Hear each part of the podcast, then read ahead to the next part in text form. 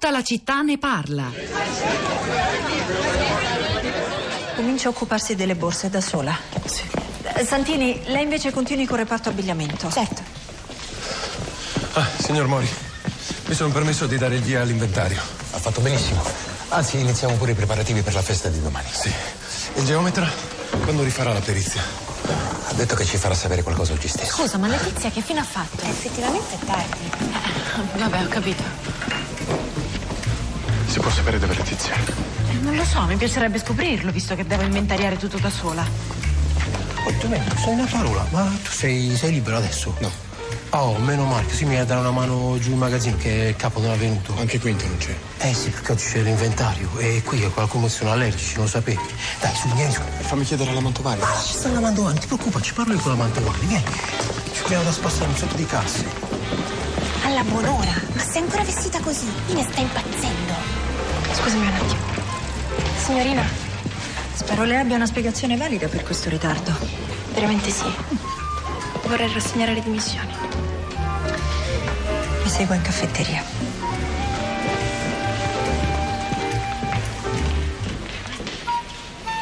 Galli, pensi anche a una gratifica per le ragazze, mi raccomando. Ci tengo.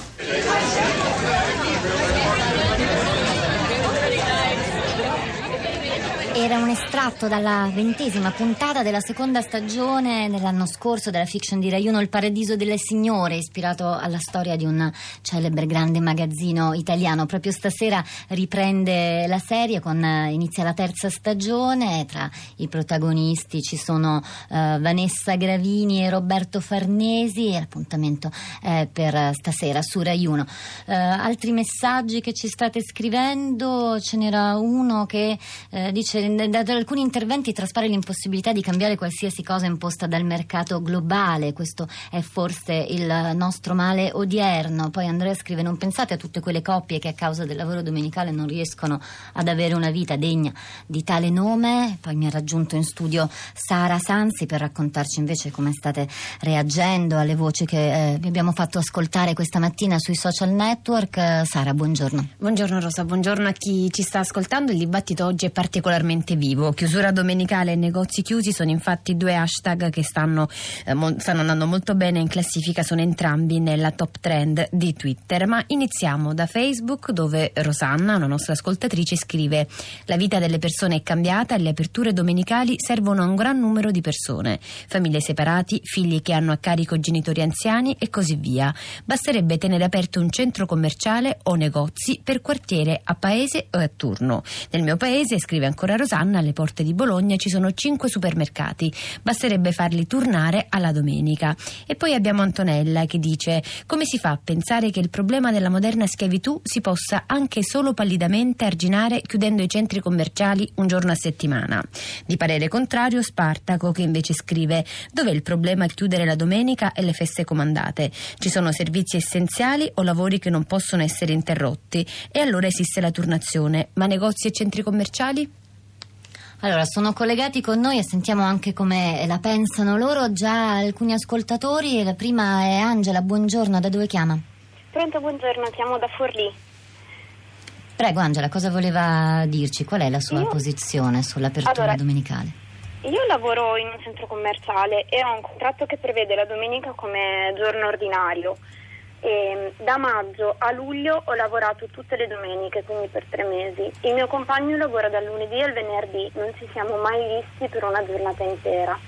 E non abbiamo figli, però devo anche ammettere che è difficile pensare alla possibilità di averne in queste condizioni, perché se non riusciamo a trascorrere del tempo insieme io e lui, come faremo a pensare di trascorrere del tempo insieme con dei nostri figli? Eh, Angela, eh, tutte queste domeniche in cui lei ha lavorato non avrebbe avuto la possibilità di non farlo, mi sembra di capire. No, perché ce l'ho in contratto. Sempre. Sì. Quindi, contrariamente a, a quello che ci stavano dicendo anche mh, nella prima parte della trasmissione gli ospiti che erano collegati con noi. Grazie Angela per questa testimonianza importante, buon lavoro.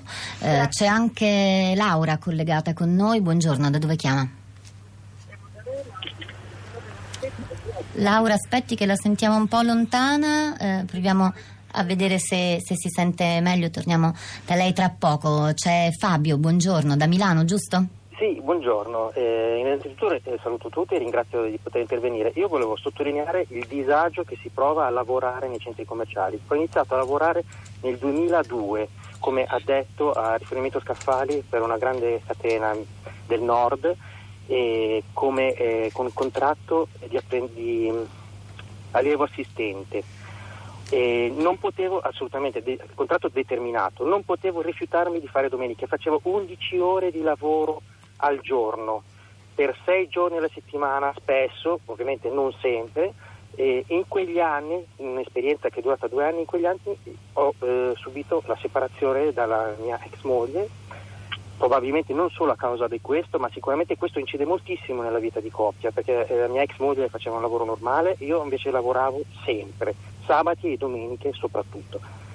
Dopodiché sono finito in un'altra grande distribuzione perché eh, pensavo di eh, fare eh, meglio, eh, sono andato a lavorare per, non so se posso fare nomi, per la I, tra l'altro io abito in provincia di Milano, ad Arese, dove è stato aperto un grandissimo centro commerciale ed è assurdo che nel 2018 si apra un centro commerciale dove per comprare uno spillo ci si debba arrivare in auto, allucinante. Al di là di questo, finalmente nel 2008 eh, ho deciso di chiudere l'esperienza come eh, dipendente dei centri commerciali e vi garantisco che il disagio che si vive a lavorare in questi ambienti dove non si può avere rapporti sociali fuori dal lavoro perché gli amici spesso magari fanno uh, fare, che ne so, anche andare al cinema, è, è impossibile perché spesso... È chiarissimo Fabio, e a lei non era permesso in nessun modo di spostare il, il suo turno domenicale? No, perché tutti i colleghi hanno anche lei come Angela. esigenze. Io se dovevo fare dello sport, anche andare in piscina e programmarmi un abbonamento mensile era impossibile perché spesso si finisce di lavorare alle 10 e mezzo e diventa impossibile organizzare. Eh, le vostre testimonianze, tra l'altro di chi appunto vita, ci ha lavorato, mostra questa difficoltà di conciliazione. Vediamo se si sente meglio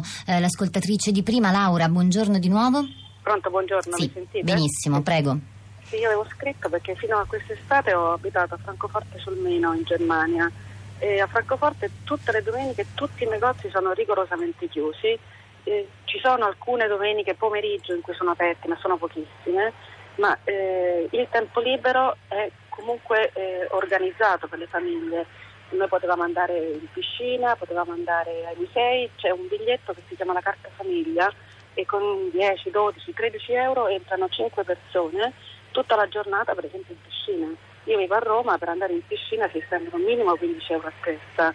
Quindi non soltanto i negozi sono chiusi, ma è previsto che le persone facciano altro, oppure ci sono dei parchi che sono bellissimi, sono molto curati i musei ce ne sono tanti. Ora io posso anche grazie solo... a un sostegno anche al welfare, che era quello che invocava in trasmissione una dei nostri ospiti, la sociologa Anna Cugno. Grazie Laura per la testimonianza. Sara. Rosa, um, invece di chiudere i negozi non si possono assumere giovani disoccupati, studenti, lavoratori che vorrebbero guadagnare qualcosa? Si chiede Emilia su Twitter. E poi abbiamo Piero che dice tutta questa polemica sulla chiusura domenicale. Mi ricordo in Olanda i negozi che avevano degli orari tipo 12 15-16. In Austria di domenica tutto chiuso, ma da noi è subito polemica. E poi Carlo, che fa eco al messaggio della nostra prima ascoltatrice, Angela, e dice: Se io per 18 mesi fossi stato pagato per le ore che lavoravo, per gli straordinari che lavoravo, per i notturni che lavoravo e per i festivi che lavoravo, a quest'ora avrei un appartamento indipendente al mare, una moglie e pure due figli.